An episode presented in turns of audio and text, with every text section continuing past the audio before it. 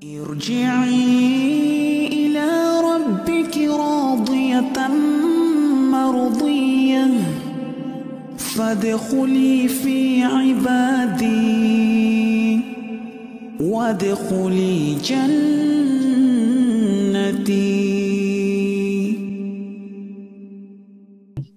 Baik, tidak berlama-lama pada Ustadz Ariful Bahri, tafadhol maskura Ustadz. Bismillahirrahmanirrahim. Assalamualaikum warahmatullahi wabarakatuh. Alhamdulillahi alamin wassalatu wassalamu ala asyrafil anbiya'i wal mursalin wa ala alihi wa ashabihi wa man tabi'ahum bi ihsanin ila yaumiddin amma ba'du. Alhamdulillah kita selalu bersyukur kepada Allah Subhanahu wa taala yang telah memberikan kepada kita kemudahan sehingga kita kembali bisa bersua dan berjumpa dalam membahas karangan-karangan para ulama yang mana pada kesempatan yang berbahagia ini kita insya Allah akan membahas kitab yang berjudul Al-Aqidah Al-Tahawiyah yang dikarang oleh Imam Abu Ja'far Al-Tahawi rahimahullahu ta'ala. Kemudian salawat beriringkan salam, semoga tetap tercurahkan buat baginda yang mulia, Nabi kita tercinta Muhammad bin Abdullah sallallahu alaihi wasallam Rasulullah sallallahu alaihi wasallam merupakan suri tauladan kita dalam kehidupan. Rasulullah sallallahu alaihi wasallam merupakan manusia yang paling berjasa kepada kita di dunia. Bahkan juga Rasulullah Shallallahu Alaihi Wasallam menunjukkan bagaimana pengorbanannya untuk kita sebagai umatnya di hadapan Allah Subhanahu Wa Taala. Sehingga di antara kewajiban yang harus kita lakukan adalah selalu dan senantiasa bersulawat kepada baginda yang mulia. Allahumma salli ala Muhammad wa ala ali Muhammad kama sallaita ala Ibrahim wa ala ali Ibrahim innaka Hamidu Majid. Allahumma barik ala Muhammad wa ala ali Muhammad kama barakta ala Ibrahim wa ala ali Ibrahim innaka Hamidu Majid. Ikhwatul Islam, saudara kaum muslimin, kaum muslimat, sebelum kita memulai pembahasan kita pada kesempatan yang berbahagia ini, eh, kami mengucapkan jazakumullahu khairah, terkhusus kepada sahabat ilmu Darmais, para profesor, doktor, direksi, dan jajarannya, dan kepada kita bersama, ikhwani, akhawati fillah, semoga Allah subhanahu wa ta'ala senantiasa memberikan keridoannya kepada kita untuk menghabiskan waktu kita belajar agama Allah subhanahu wa ta'ala, dengan tujuan mengangkat kejahilan dari diri kita kemudian mengangkat kejahilan dari keluarga kita dan saudara kita serta masyarakat kita. Ikhwatul Islam saudara kaum muslimin kaum muslimat ikhwani akhwati rahimani rahimakumullah. Alhamdulillah, beberapa pekan yang lewat kita sudah menyelesaikan sebuah kitab Syarh Sunnah yang dikarang oleh Imam Al-Muzani rahimahullahu taala dan memang rencananya kita akan membahas kitab-kitab para ulama, terutama ulama-ulama mazhab yang berkaitan dengan akidah mereka. Dari sini kita akan tahu bagaimana bahwa semua para ulama tersebut mereka satu dalam usuluddin. Karena memang di dalam masalah akidah, di dalam masalah tauhid, kita harus sama sebagaimana samanya para ulama, terutama ulama-ulama yang menjadi panutan dunia dan di antaranya adalah ulama mazhab yang mana Imam Syafi'i sudah kita jelaskan dan sekarang kita akan jelaskan tentang akidahnya Imam Abu Hanifah dan mereka-mereka yang menisbatkan dirinya kepada Hanafiyah.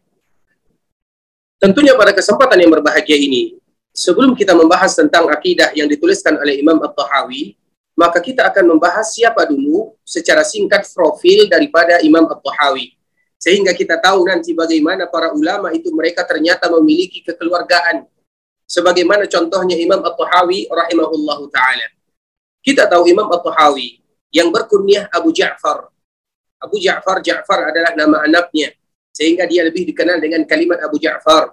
Namanya adalah Ahmad. Namanya adalah Ahmad bin Muhammad bin Salamah Al-Azdi At-Tahawi. Namun dia lebih terkenal dengan Imam At-Tahawi. Karena Tahawi itu adalah nama sebuah daerah yang ada di Mesir yang bernama Taha. Sehingga dia lebih dinisbatkan kepada Tahawi. Dan ini merupakan di antara kemasyhuran para ulama. Biasanya mereka mengharumkan nama kelahiran mereka. Sehingga mereka lebih dikenal dengan gelarnya. Imam Syafi'i lebih dikenal dengan Syafi'i. Padahal namanya adalah Muhammad bin Idris. Imam At-Tahawi lebih dikenal dengan Imam At-Tahawi padahal namanya adalah Ahmad bin Muhammad jauh begitu juga dengan ulama-ulama yang lainnya ulama Imam An-Nawawi padahal bukan An-Nawawi namanya Ibnu Hajar padahal bukan Ibnu Hajar Al-Asqalani namanya namun mereka lebih dikenal baik itu dinisbatkan kepada tempat kelahiran mereka ataupun dinisbatkan kepada keluarga mereka yang masyhur salah satunya adalah Imam At-Tahawi rahimahullahu taala. Toha ini atau Tohawi atau Toha adalah sebuah daerah yang ada di Mesir. Kita tahu ikhwatul Islam. Imam Ash-Syafi'i, supaya kita tahu, Imam Ash-Syafi'i pada tahun 200 Hijriah, maka dia pindah dari Baghdad menuju Mesir. Dan di sanalah bermukimnya Imam Syafi'i rahimahullahu taala sampai dia dipanggil oleh Allah Subhanahu wa taala pada tahun 204 Hijriah. Jadi Imam Asy-Syafi'i meninggal di Mesir sehingga terkenallah kepada Imam Syafi'i ada mazhab yang lama, ada mazhab yang baru. Kenapa demikian? Karena berbeda daerah. Dikala Imam Syafi'i ada di bagian Asia, maka disebut dengan qaul qadim, yaitu pendapat Imam Syafi'i yang lama. Dikala Imam Syafi'i pindah ke benua Afrika, yaitu Mesir, maka disebut dengan al-qaulul jadid, yaitu perkataan yang baru.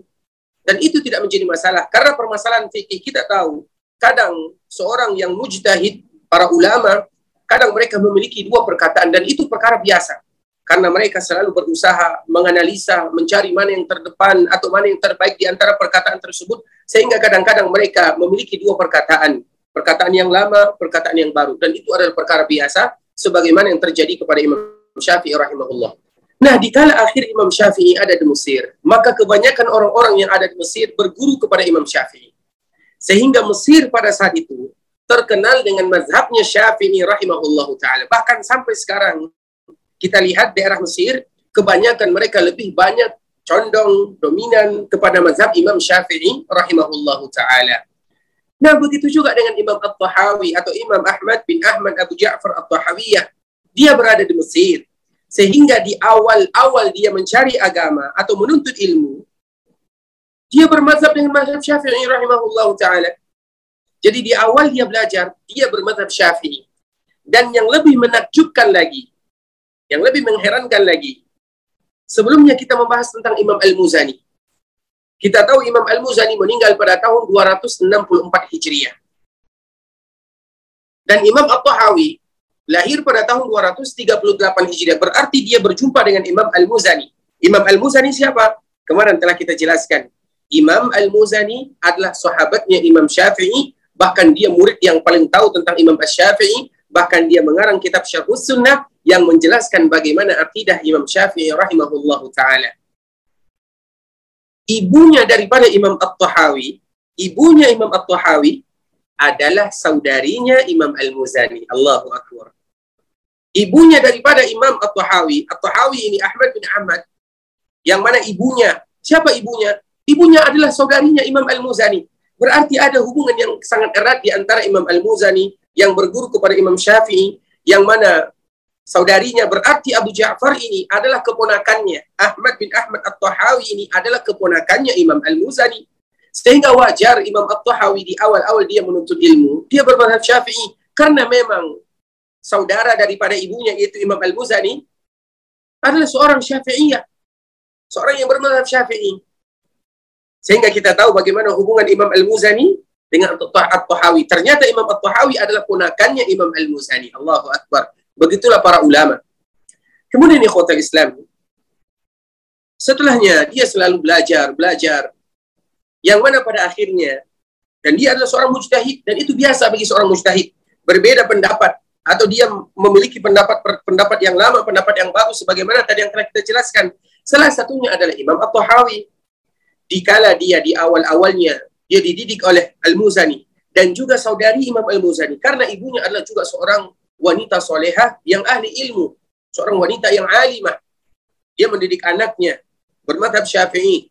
Namun setelahnya, setelah dia belajar, akhirnya Imam At-Tahawi, Abu Ja'far At-Tahawi, dia pindah ke mazhab Hanafi. Bagaimana bisa? Itu adalah perkara biasa. Perkara ses ketika seseorang misalnya, jika dia seorang mujtahid, dia ingin meneliti, mengetahui tentang masalah hadis, masalah fikih, kemudian dia berpindah, berpindah ataupun dia menetap namun meninggalkan mazhabnya, itu perkara-perkara biasa di antara kalangan para ulama dan mereka diberikan uh, kesempatan oleh Allah Subhanahu wa taala karena mereka adalah seorang mujtahid dan kita tahu seorang mujtahid kalau seandainya mereka benar, diberikan dua pahala. Kalau mereka salah, diberikan satu pahala. Namun dosa tidak diberikan oleh Allah Subhanahu wa taala kepada mereka dan itu adalah salah satu di antara kelebihan para mujtahid, para ulama, mereka yang berjuang siang dan malam yang menghabiskan waktunya untuk belajar agama Allah Subhanahu wa taala. Itu yang pertama. Sehingga yang mana pada akhirnya Imam Al-Muzani atau Imam At-Tahawi Ahmad bin Ahmad Ahmad bin Muhammad Abu Ja'far At-Tahawi setelah di akhir kehidupannya atau dia di akhirnya akhirnya dia akhirnya dia uh, pindah kepada mazhab Imam Abu Hanifah rahimahullahu taala. Sehingga dari sinilah dia mengarang kitab Aqidah At-Tahawiyah. Kemudian kita sudah tahu tentang Imam At-Tahawi. Selanjutnya kita harus mengetahui juga tentang Imam Abu Hanifah yang mana dia menulis akidah Imam Abu Hanifah. Karena memang di awal matan akidah At-Tahawiyah, apa kata Imam Al-Muzani? Hada zikru bayani aqidati ahli sunnati wal jamaah ala mazhabi fuqaha'il millah. Sesungguhnya yang aku tulis ini adalah matan akidah akidah ulama ahlu sunnah wal jamaah. Siapa yang dia maksud?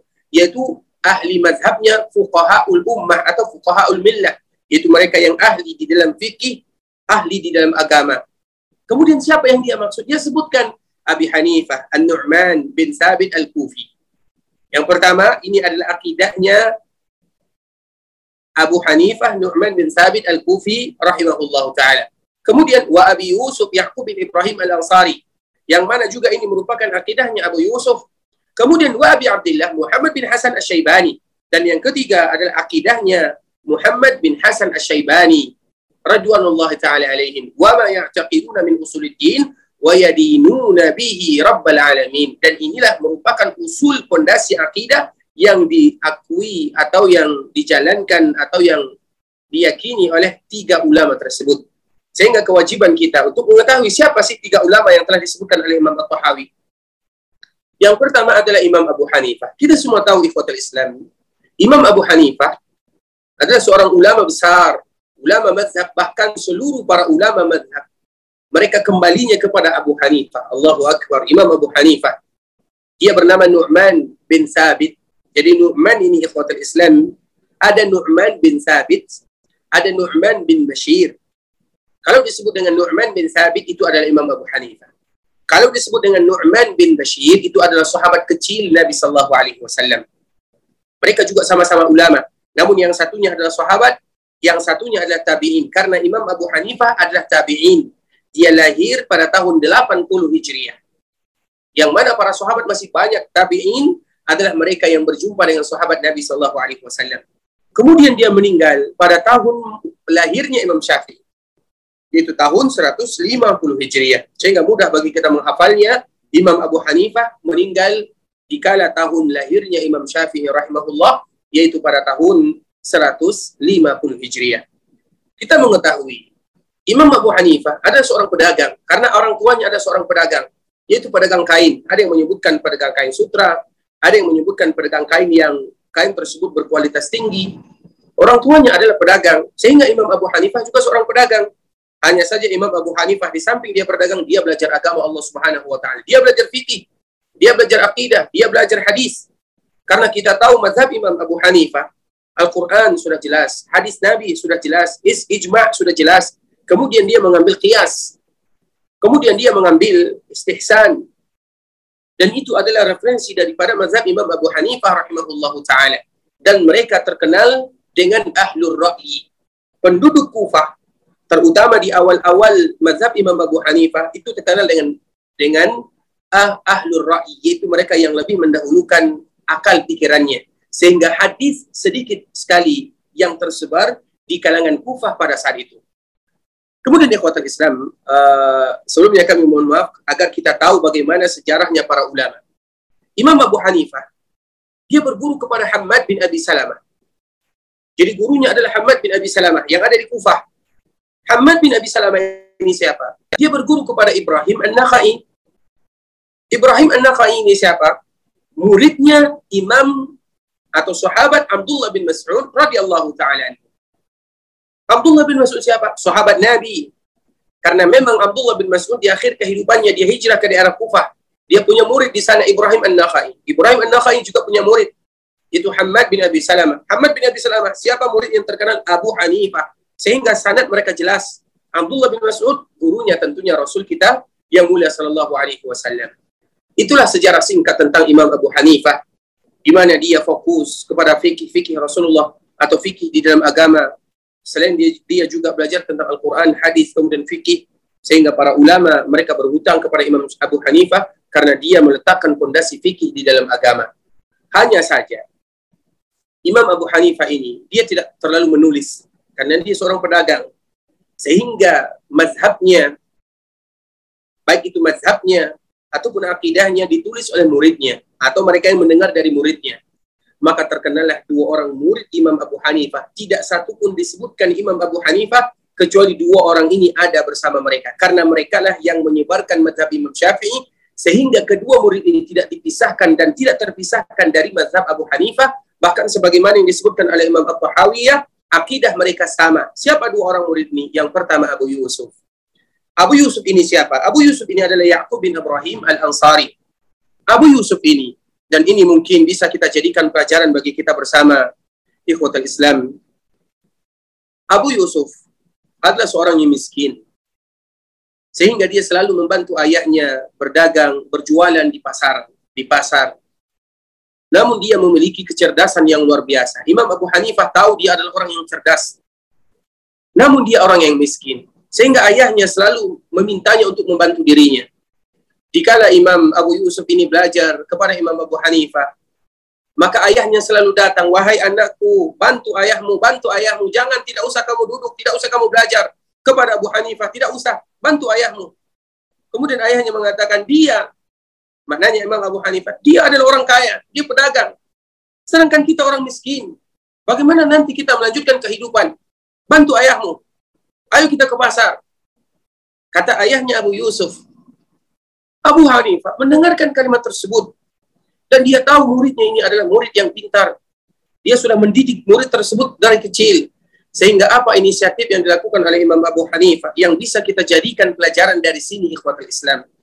Imam Abu Hanifah datang kepada ayahnya dan mengatakan kepada ayahnya, wahai fulan, ayahnya bernama Ibrahim Al-Ansari. Wahai fulan, Berapa aku harus membayar agar anakmu bisa belajar bersamaku? Berapa yang bisa dihasilkan oleh anakmu dalam satu hari, dalam satu minggu, dalam satu bulan? Berapa yang bisa dihasilkan?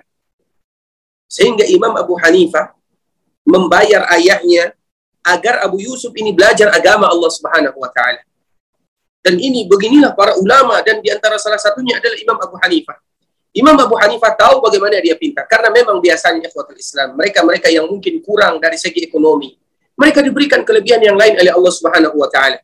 Sehingga kita harus kalau bahasa kitanya mencari kader, siapa yang akan melanjutkan dan siapa yang akan belajar agama Allah Azza wa Jalla. Imam Abu Hanifah, begini caranya. Dia tahu Abu Yusuf ini adalah seorang yang pintar, dia bisa diajarkan agama. Kalau seandainya dia tidak mengambil Abu Yusuf, maka hilang hilang muridnya, hilang orang yang bisa meneruskan cita-citanya belajar agama Allah Azza wa Jalla. Sehingga dia bayar, coba bayangkan, dia membayar ayahnya supaya anaknya diberikan kepada dirinya dan belajar duduk di masjid Allahu Akbar. Beginilah Imam Abu Hanifah. Sehingga kalau seandainya bisa kita terapkan, kita lihat mana anak-anak yang mungkin dia fakir, miskin, anak yatim, terutama orang-orang yang susah. Kita lihat ada di antara mereka yang pintar. Kita sekolahkan, kita tidak tahu. Bisa jadi suatu hari nanti mereka berhasil menjadi ulama, berapa pahala. Kita mungkin tidak ulama, tetapi dikala kita membantu mereka menjadi ulama, coba bayangkan berapa pahala yang akan kita dapatkan. Begitulah Imam Abu Hanifah. Berapa pahala yang dia dapatkan selama Abu Yusuf yang tadi dia bayarkan kepada ayahnya. Dia mengatakan kepada ayahnya, aku bayar anakmu kepada dirimu. Berapa dia berhasilkan uang, aku bayar. Begitulah Imam Abu Hanifah. Sehingga akhirnya Abu Yusuf belajar, belajar, belajar, maka dia menjadi murid Imam Abu Hanifah dan dialah yang menyebarkan fikihnya Abu Hanifah dan pada akhirnya dia menjadi qadil qudha disebutkan oleh ahli ulama atau ahli sejarah qadil qudha yaitu ahlinya qadi di seluruh daerahnya. Abu Yusuf karena kegigihannya karena semangat Imam Abu Hanifah mengajarnya dan karena semangat dia belajar agama Allah Subhanahu wa taala. Itulah Imam Abu Yusuf muridnya Imam Abu Hanifah Kemudian yang kedua, Muhammad bin Hasan. Muhammad bin Hasan ini juga merupakan muridnya, namun dia lebih kecil daripada Abu Yusuf. Jadi dua ini, yang pertama Abu Yusuf, dan yang kedua Muhammad bin Hasan adalah muridnya Imam Abu Hanifah dan mereka berdua inilah yang menyebarkan mazhab Hanafi. Kenapa mazhab Abu Hanifah masih tersebar, masih diingat?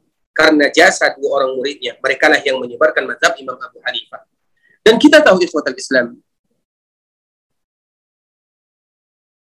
Mereka berdua ini, ini masalah mazhab ya, agar kita tahu bagaimana bermazhab dan kita harus pandai di dalam masalah bermazhab supaya kita tidak meninggalkan mazhab atau supaya kita tidak fanatik terhadap mazhab.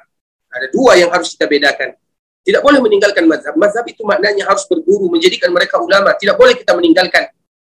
Namun di samping itu juga tidak boleh bagi kita fanatik sebagaimana yang terjadi kepada Abu Yusuf dan Muhammad bin Hasan. Sebelumnya tadi telah kita jelaskan, di daerah Kufah terkenal dengan ahlul ra'yi, yaitu dengan pendapat, dengan kias. Karena mereka banyak diangkat di antara mereka yang hidup dan mendustakan hadis-hadis Rasulullah Wasallam. Sehingga para ulama mereka sedikit menggunakan hadis bukan berarti mereka tidak mau, tetapi banyak di kalangan mereka yang mendustakan hadis Nabi dikhawatirkan kalau seandainya nanti mereka menyampaikan hadis Nabi, orang-orang mendustakan, maka mereka berdosa. Sehingga mereka menggunakan akal, karena memang agama Islam tidak pernah bertentangan dengan fitrah salimah, akal yang lurus tidak pernah bertentangan. Walaupun akal itu bukan bisa dijadikan standar, karena memang standar kita adalah kitabullah dan sunnah Rasulullah Sallallahu Alaihi Wasallam wa ma wafaqa alaihi salafus salih. Kemudian ikhwatul Islam, pada akhirnya mereka berdua ini menyebarkan mazhab Abu Hanifah. Kemudian akhirnya mereka berjumpa dengan Imam Malik di kota Madinah. Kita tahu Imam Malik adalah seorang imam yang insya Allah nanti kalau seandainya kita selesai membahas akidah Imam Abu Hanifah, maka kita akan membahas akidah Imam Malik. Dikala mereka berjumpa dengan Imam Malik, dan kita tahu kota Madinah terkenal dengan ahlul hadis, kotanya hadis. Imam Malik adalah gurunya kota Madinah mereka berjumpa, mereka berdialog, mereka bermazhab, mereka menyebarkan atau menyampaikan pendapatnya Imam Imam Abu Imam Malik menyampaikan mazhabnya. Apa yang terjadi ikhwatul Islam? Yang terjadi adalah mereka meninggalkan pendapat Imam Abu Hanifah. Ada yang menyebutkan sepertiga, ada yang menyebutkan dua per tiga pendapat Imam Abu Hanifah mereka tinggalkan. Dan mereka mengikuti mazhabnya Imam Malik rahimahullahu taala, namun yang demikian tidak mengeluarkan mereka dari Hanafiyah tidak mengeluarkan mereka dari mazhab Imam Abu Hanifah. Dari sini dapat kita ambil pelajaran bahwa kebenaran lebih pantas kita ikuti dari perkataan siapa saja. Karena memang tidak ada di antara kita yang maksum. Siapa pun selain Rasulullah Sallallahu Alaihi Wasallam tidak ada yang maksum dan mereka yang kita ikuti adalah Rasulullah dan orang-orang yang direkomendasikan oleh Rasulullah Sallallahu Alaihi Wasallam untuk diikuti seperti khulafa ur-rasyidun. Mereka-mereka adalah orang yang di, di, diwajibkan disebutkan oleh Nabi untuk kita ikuti. Sedangkan selain mereka, para ulama-ulama yang sangat banyak, yang sangat besar, tentunya ada di antara mereka yang benar, sebagaimana juga ada di antara mereka yang salah. Yang benar itu hanyalah kitabullah dan sunnah Rasulullah SAW. Sedangkan kita mana yang benar itulah yang kita ikuti. Sehingga kita harus belajar, belajar sebagaimana belajarnya para ulama. Dikala mereka mengetahui kebenaran, maka mereka yang dahulukan adalah kebenaran tersebut dan mereka rela meninggalkan pendapat ulamanya pendapat gurunya kalau seandainya mereka mendapatkan sesuatu yang lebih benar daripada pendapat tersebut. Oleh karenanya ikhwatul Islam, Imam Abu Hasan dan juga Abu Yusuf, Muhammad bin Hasan dan Abu Yusuf, dikala berjumpa dengan Imam Malik, mereka meninggalkan pendapat Hanafiyah dua per tiga atau sepertiga, namun mereka tidak keluar dari pendapat atau dari mazhab Hanafi tersebut. Ikhwatul Islam, saudara kaum muslimin, kaum muslimat, ikhwani, akhwati, rahimani wa rahimakumullah ini sekedar uh, motivasi kepada kita bersama. Kita ambil cerita dari para ulama, terutama mereka-mereka yang diberikan oleh Allah Subhanahu wa taala kelebihan dan kita tutup dengan kisah Abu Yusuf Ikhwatul Islam, muridnya Imam Abu Hanifah yang mana juga merupakan pedoman kita bersama. Abu Yusuf yang tadi dibayar oleh Imam Abu Hanifah bagaimana semangatnya belajar agama Allah Subhanahu wa taala. Dikala atau di akhir kehidupannya, karena memang Abu Yusuf ini meninggal pada tahun 182 Hijriah. Dikala atau di akhir kehidupannya, maka ada orang dan murid-muridnya menjenguk dirinya dikala dia dalam keadaan mungkin menghadapi sakaratul maut. Kemudian ada muridnya yang menjenguk dirinya. Dikala dia dijenguk oleh muridnya, maka dia agak sedikit sadar dan dia kuat. Kemudian dia pun akhirnya bertanya kepada muridnya, "Wahai muridku, apa pendapatmu tentang masalah ini?" Sehingga muridnya memberikan teguran, wahai imam, engkau dalam keadaan sakit, wahai guru engkau sakit. Apa jawaban Abu Yusuf? Wahai muridku, ayo kita, ayo kita menukar pikiran, ayo kita meneliti. Karena kita tidak tahu mana yang diterima oleh Allah Subhanahu wa taala. Padahal dalam keadaan sakarat, dalam keadaan sakarat yang mana pada akhirnya dia berdebat dengan muridnya. Apa yang mereka perdebatkan? Berdebat ilmu, yaitu bagaimana melontar, melontar jamarat. Yang satu mengatakan mana yang lebih baik melontar jamarat dalam keadaan kita berjalan kaki atau melontar jamarat dalam keadaan naik atas kendaraan. Mana yang lebih bagus? Yang satunya mengatakan lebih bagus berjalan kaki, yang satunya mengatakan lebih bagus menggunakan kendaraan, sehingga pada akhirnya mereka menyimpulkan, dan ini di akhir-akhir kehidupannya hampir sakarat. Kemudian akhirnya mereka menyimpulkan, dianjurkan bagi mereka yang melontar jamarat untuk berdoa, sehingga lebih bagus bagi mereka berjalan kaki. Kalau naik kendaraan susah bagi mereka untuk mendiamkan kendaraannya, terutama dulu kendaraannya kita tahu. Kalau seandainya mereka tidak berdoa, lebih bagus bagi mereka untuk menggunakan kendaraan. Akhirnya selesai perdebatan mereka. Kemudian muridnya ini keluar. Baru sampai di pintu. Maka dia mendengarkan teriakan. Ternyata gurunya yang baru saja dia membahas agama Allah Azza wa Jalla dalam keadaan-keadaan yang hampir menunggu sakarat, menunggu malaikat-malaikat mau mencabut nyawanya. Kemudian ketika dia sampai di pintu, dia mendengarkan teriakan orang di dalam. Ternyata sudah meninggal gurunya. Maknanya ikhwatul Islam mengajarkan kepada kita pesan yang begitu dalam memang belajar agama Allah Subhanahu wa taala karena kita tidak tahu. Bisa jadi dengan permasalahan satu permasalahan, dua permasalahan yang kita bahas, yang kita cari, yang kita dengarkan. Bisa jadi itulah sebab Allah Subhanahu wa taala angkat derajat kita, mudahkan urusan kita, gugur Allah gugurkan dosa kita, Allah muliakan kita. Begitulah para ulama sehingga terkenal perkataan Imam Ahmad minal mahbarati ilal maqbarati. Aku akan selalu belajar agama Allah, memegang cinta sampai aku dimasukkan ke perkuburan. Begitulah para ulama memberikan semangat kepada kita ikhwatul Islam. Karena belajar agama adalah belajar yang itu semua akan kita bawa berjumpa dengan Allah Subhanahu wa taala.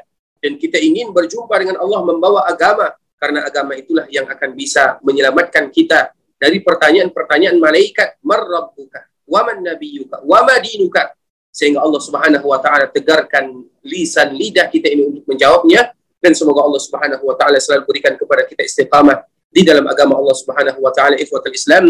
Ini sebagai mukaddimah pendahuluan sebelum nanti kita akan membaca akidah at-tahawiyah namun kita membahas dulu siapa mereka dan akidah siapa yang mereka bahas dan siapa profil singkat mereka karena dikala kita belajar kita mengetahui sejarah para ulama kita akan semangat untuk bisa termotivasi bagaimana kita selalu bisa menelusuri apa yang mereka lakukan dalam kehidupan dan semoga Allah kumpulkan kita bersama di dalam surga Allah Subhanahu wa taala. Barakallahu fikum ikhwatal Islam. Uh, sekarang kita mungkin membuka sesi yang kedua yaitu sesi tanya jawab maka kami serahkan kepada moderatornya barakallahu fikum wa jazakumullahu khairan. Waalaikumsalam warahmatullahi wabarakatuh. Uh, Ustadz, Masya Allah, penjelasan para ulama terdahulu ini panjang sekali sebenarnya ini kalau digali lagi Ustadz, Masya Allah ya, lebih mendalam, menarik sekali gitu.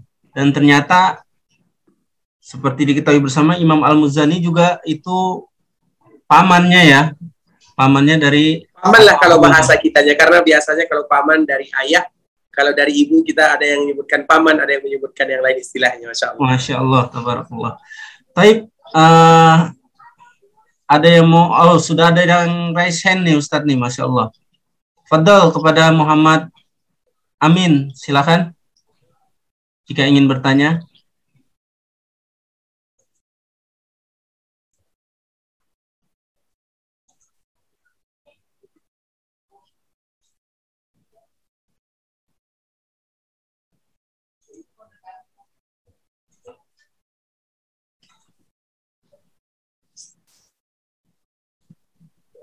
Masya Allah.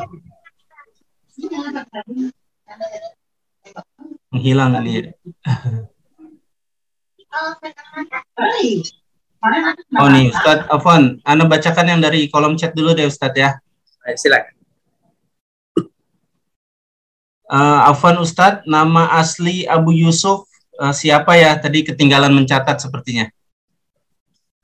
Barakallahu fikum kepada yang bertanya, semoga Allah Subhanahu wa taala selalu memberikan kepadanya istiqamah, semangat belajar agama Allah Subhanahu wa taala, dijaga oleh Allah Subhanahu wa taala dirinya, keluarganya, masyarakatnya dan juga kita bersama. Abu Yusuf namanya adalah Yakub. Yakub ayahnya bernama Ibrahim. dan kenapa disebut dengan Al-Ansari? Bisa jadi mereka dinisbatkan kepada Al-Ansar. Karena kita tahu banyak di antara mereka yang hijrah ke kota Kufah, terutama yang berasal dari Madinah. Sehingga namanya adalah Ya'qub bin Ibrahim Al-Ansari yang lahir pada tahun 113 Hijriah dan meninggal pada tahun 182 Hijriah. Namun tentunya dia lebih terkenal dengan kalimat Abu Yusuf karena dia punya seorang anak bernama Yusuf sehingga lebih dikenal dengan kunyahnya Abu Yusuf. Namanya adalah Yakub bin Ibrahim Al-Ansari, lahir pada tahun 113 Hijriah, meninggal pada tahun 182 Hijriah. Barakallahu fiikum. Masya Allah. Taib. Sepertinya belum ada yang resen lagi nih Ustaz. sedikit lagi Ustadz penjelasan tentang ini nih Ustadz. Ana coba ingin mengulik sedikit tentang Ibu uh, Afan Abu Hanifah. Berarti beliau itu uh, tidak bertemu Nabi ya Ustadz ya di kalangan tabiin ya Ustadz ya. Barakallahu fikum. Kita tahu tadi telah kita sebutkan bahwa para ulama menyebutkan Imam Abu Hanifah itu adalah berasal dari kalangan tabi'in. Tabi'in itu adalah mereka yang melihat sahabat-sahabat Rasulullah sallallahu alaihi wasallam sedangkan yang melihat tabi'in disebut dengan atba'ut tabi'in. Imam Ibnu Hajar rahimahullahu taala menyebutkan bahwa sesungguhnya mereka yang berjumpa dengan Rasulullah sallallahu alaihi wasallam baik melihatnya atau tidak melihatnya. Karena memang ada para sahabat itu yang buta, yang tidak bisa melihat Rasulullah sallallahu alaihi wasallam. Sehingga disebut dengan kata berjumpa yaitu barang siapa yang berjumpa dengan Rasulullah Shallallahu Alaihi Wasallam, baik itu dengan langsung mata kepalanya ataupun hanya sekedar berjumpa, kemudian mereka meninggal dalam keadaan beriman kepada Rasulullah Shallallahu Alaihi Wasallam, tidak meninggalkan agama Islam, maka mereka disebut dengan sahabat Rasulullah Shallallahu Alaihi Wasallam dan mereka memiliki keutamaan suhbah walaupun satu jam, walaupun satu saat, walaupun satu detik. Coba bayangkan, walaupun sebentar saja mereka berjumpa dengan Nabi Shallallahu Alaihi Wasallam, maka mereka mendapatkan kemuliaan yang bernama sahabat dan sahabat itu berarti mereka diridhai oleh Allah Subhanahu wa taala dan itu merupakan kemuliaan Allah Subhanahu wa taala kepada mereka yang di, diberikan kemudahan mata mereka bisa melihat Rasulullah sallallahu alaihi wasallam. Imam Ibnu Hajar Al Asqalani menyebutkan sahabat ini akhir daripada masa sahabat itu adalah pada tahun 120 Hijriah. Maknanya apa? Sahabat yang terakhir sekali meninggal, Tufail, kalau kami tidak salah namanya, dia meninggal pada tahun 120 Hijriah. Berarti ini adalah akhir masa daripada sahabat Nabi. Sehingga di kala Nabi Shallallahu Alaihi Wasallam meninggal pada tahun 11 Hijriah, maka hiduplah sahabat-sahabat Nabi. Sehingga mereka-mereka yang lahir, yang lahir setelah abad atau setelah tahun 11 Hijriah, maka mereka disebut dengan tabi'in. Salah satunya adalah Imam Abu Hanifah yang lahir pada tahun 80 Hijriah. Dan dia masih berjumpa dengan sahabat Nabi. Kenapa? Karena zaman tahun ini masih banyak sahabat-sahabat Rasulullah Sallallahu Alaihi Wasallam. Karena memang masa akhir dari para sahabat Nabi itu akhirnya adalah tahun 120 Hijriah. Pada tahun ini tidak ada lagi yang namanya sahabat Rasulullah Sallallahu Alaihi Wasallam. Sehingga Abu Abu Hanifah ini termasuk ke dalam kategori at-tabi'in, yaitu mereka yang melihat sahabat Rasulullah Sallallahu Alaihi Wasallam. Kemudian at-tabi'in, tabi'in ini akhir daripada masa mereka juga disebutkan oleh Imam Ibnu Hajar yaitu pada tahun 180 Hijriah. Dan masa ini adalah masa terakhir daripada tabi'in. Setelah itu tidak ada lagi yang namanya tabi'in. Setelah itu namanya adalah atba' tabi'in atau yang kita kenal dengan tabi' tabi'in. Nah, tabi' tabi'in atau atba' tabi'in akhir masanya adalah disebutkan oleh para ulama bisa jadi 220 Hijriah atau 240 Hijriah. Kenapa kita menyebutkan yang demikian? Karena generasi ini adalah generasi yang dipuji oleh Nabi generasi yang disebutkan oleh Rasulullah dari hadis Abdullah bin Mas'ud khairul quruni qarni thumma alladhina yalunahum thumma alladhina yalunahum generasi yang terbaik adalah generasiku yaitu generasi sahabat kemudian setelahnya kemudian juga setelahnya sehingga dari sini juga dapat kita ambil pelajaran ikhwatul Islam terutama ulama-ulama mazhab Abu Hanifah Imam Malik Imam Syafi'i Imam Ahmad generasi mereka adalah generasi yang ada di generasi yang dipuji oleh Nabi sallallahu alaihi wasallam Generasi Imam Abu Hanifah, kita tahu Imam Abu Hanifah lahir pada tahun 80 Hijriah, meninggal pada tahun 180 Hijriah, 150 Hijriah. Kita tahu Imam Malik lahir pada tahun 93 Hijriah, meninggal pada tahun 179 Hijriah. Kita tahu Imam Syafi'i lahir pada tahun 150 Hijriah, meninggal pada tahun 204 Hijriah. Kita tahu Imam Ahmad lahir pada tahun 164 Hijriah, meninggal pada tahun 240 Hijriah. Sehingga mereka berada di masa keemasan. Sehingga kenapa kita menyebutkan masa mereka ini masa keemasan atau masa ini dipuji oleh Nabi? Karena akidah mereka sama. Akidah ulama madhab sama. Sehingga dikala kita bermazhab dengan mazhab para ulama tersebut, boleh bagi kita bermazhab dan sesuatu yang ada di daerah kita. Misalnya daerah kita bermazhab syafi'i, tidak menjadi masalah kita bermazhab syafi'i atau kita berada di daerah yang di sana bermadzhab Hanafi tidak menjadi masalah. Atau kita berada di daerah yang bermadzhab Maliki tidak menjadi masalah. Atau kita berada di daerah yang bermadzhab Hambali tidak menjadi masalah. Masalah mazhab itu biasa. Namun yang menjadi permasalahan adalah akidah. Akidah mereka sama. Semua mereka menjuru karena mereka ada hubungannya. Sebagaimana tadi yang telah kita jelaskan. Dan nanti juga akan kita jelaskan semua ulama mazhab mereka berpenjuru satu muara kepada satu muara sehingga mereka satu. Sehingga dari sinilah kita harus paham ikhwatul Islam di dalam bermazhab. Kalau seandainya kita berbeda, tidak menjadi masalah. Karena itu adalah masalah furu'iyah. Tetapi kita harus tahu ternyata para ulama tersebut memiliki satu konsekuensi terutama membahas dalam masalah tauhid dan akidah kepada Allah Subhanahu wa taala. Barakallahu fiikum. Baik Ustadz, uh, ini ada yang raise hand Fadl, silakan kepada Ummu Iqbal. Nah, Ustaz. Assalamualaikum warahmatullahi wabarakatuh. Assalamualaikum warahmatullahi Jazakumullahu khair atas waktu yang diberikan untuk Ana. Barakallahu fikum. Ustaz Afwan tadi dijelaskan bahwasanya Abu Yusuf itu uh, karena orang miskin dan kemudian agar bisa belajar dengan uh, Abu Hanifah uh, kemudian uh, dibeli Ustadz sampaikan dibeli agar bisa belajar uh, dengan uh, dengan Abu Hanifah uh, rahimahullah. Uh, boleh tahu Ustadz uh, sebagaimana seperti pembebasan budak itu kan misalnya dengan uh, apa uh, unta berapa gitu uh, anak ingin tahu saja Ustadz misalnya uh, nilai pembebasannya gitu uh, apa namanya Abu Hanifah memba mem membayar kepada uh, ayahnya Abu Yusuf itu uh, sejenis apa atau berjumlah berapa Ustadz Afwan Jazakallahu khair ala ilmik. Assalamualaikum warahmatullahi wabarakatuh. Waalaikumsalam warahmatullahi wabarakatuh. Barakallahu fikum kepada Ummu Iqbal. Semoga Allah Subhanahu wa taala menjaganya dan sepertinya pertanyaan ini insya Allah kita akan mengikuti mencari saudara-saudara kita yang mungkin mereka membutuhkan untuk mereka belajar agama Allah Subhanahu wa taala agar kita bisa mengikuti jejak langkah Imam Abu Hanifah rahimahumullah taala jami'an. Imam Abu Hanifah ini sebelumnya harus kita tahu dia itu yaitu Abu Yusuf ini adalah seorang yang merdeka, seorang yang bebas. Dia adalah seorang anak yang membantu orang tuanya di pasar. Namun, dia kehidupan mereka ala kadarnya ayahnya karena ibunya sudah meninggal. Sehingga dia selalu dibantu oleh ayahnya. Ayahnya sudah tua. Tentunya ayahnya tidak bisa sendirian untuk misalnya berjualan, perlu hal-hal yang dibantu oleh anaknya. Sehingga Imam Abu Hanifah ini datang kepada ayahnya dan menyebutkan, wahai fulan, anakmu adalah seorang yang sebelum dia membayar atau sebelum dia memberikan uang kepada ayahnya, wahai fulan, anakmu adalah seorang yang pintar, seorang yang jenius. Kenapa kamu tidak membiarkan dirinya untuk belajar? Maka ayahnya mengatakan, kalau seandainya dia belajar, siapa yang akan membantu diriku? Bahkan tadi telah kita jelaskan, dia mengatakan kepada anaknya, jangan kamu duduk di sini, dia sudah kaya. Dia menyebutkan kepada Imam Abu Hanifah demikian. Maknanya karena memang Imam Abu Hanifah adalah seorang pedagang kain. Karena memang juga ayahnya adalah seorang pedagang.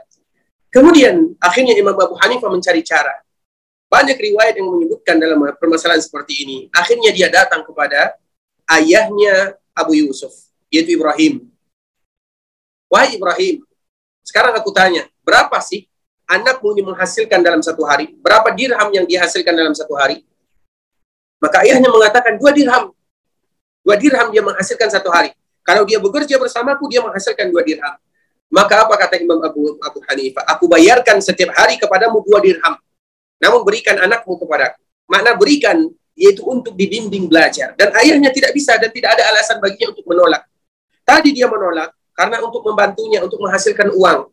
Sekarang uang yang dihasilkan oleh anaknya dibayar oleh Imam Abu Hanifah setiap harinya. Dia mengatakan berapa yang dihasilkan oleh anakmu setiap harinya.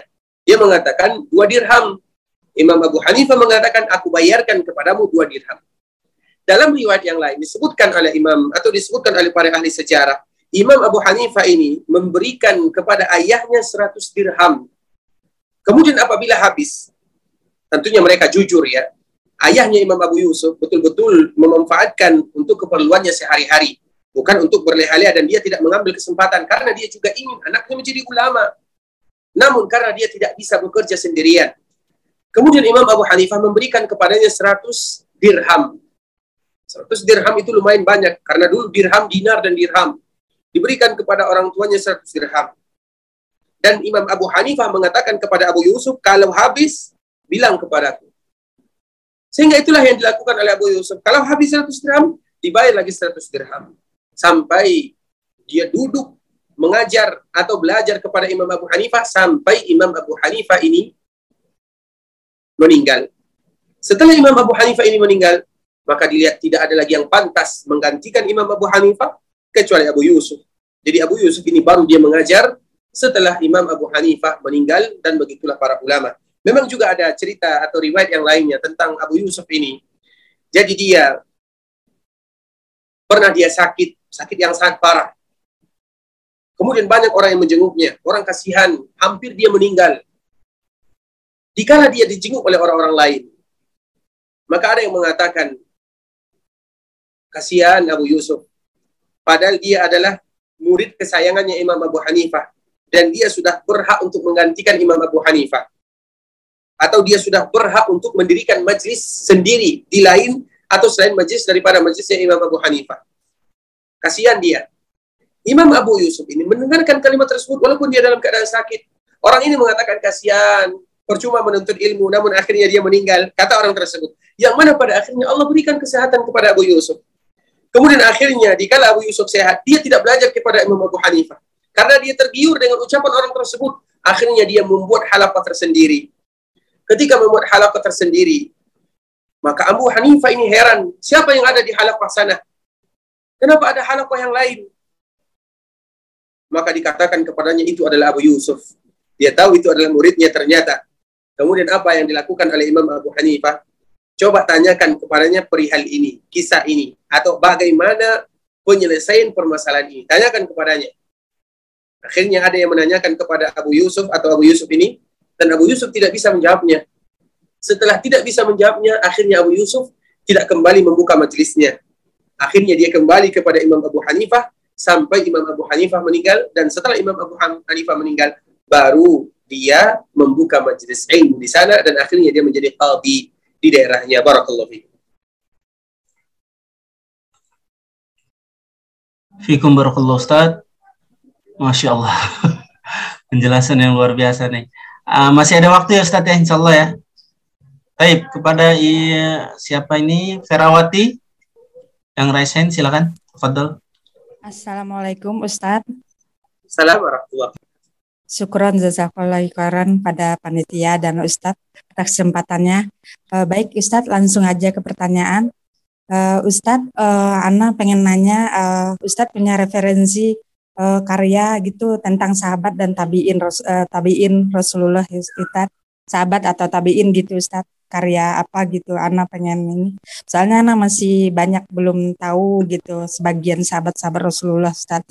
Terus yang kedua Ustadz, uh, masalah mazhab Ustadz pentingkah kita memilih ya, mazhab itu Ustadz maksudnya kan tujuannya kan sama Ustadz kalau kita orang yang awam ini penting nggak Ustadz kita mempunyai satu mazhab atau uh, sama aja semua Ustadz syukron jazakallahu khairan eh, waalaikumsalam warahmatullahi wabarakatuh Waalaikumsalam warahmatullahi wabarakatuh kepada Ibu Parawati. Semoga Allah Subhanahu wa taala menjaganya, menjaga keluarganya, memberikan keberkahan kepada mereka dan juga kepada kita kaum muslimin.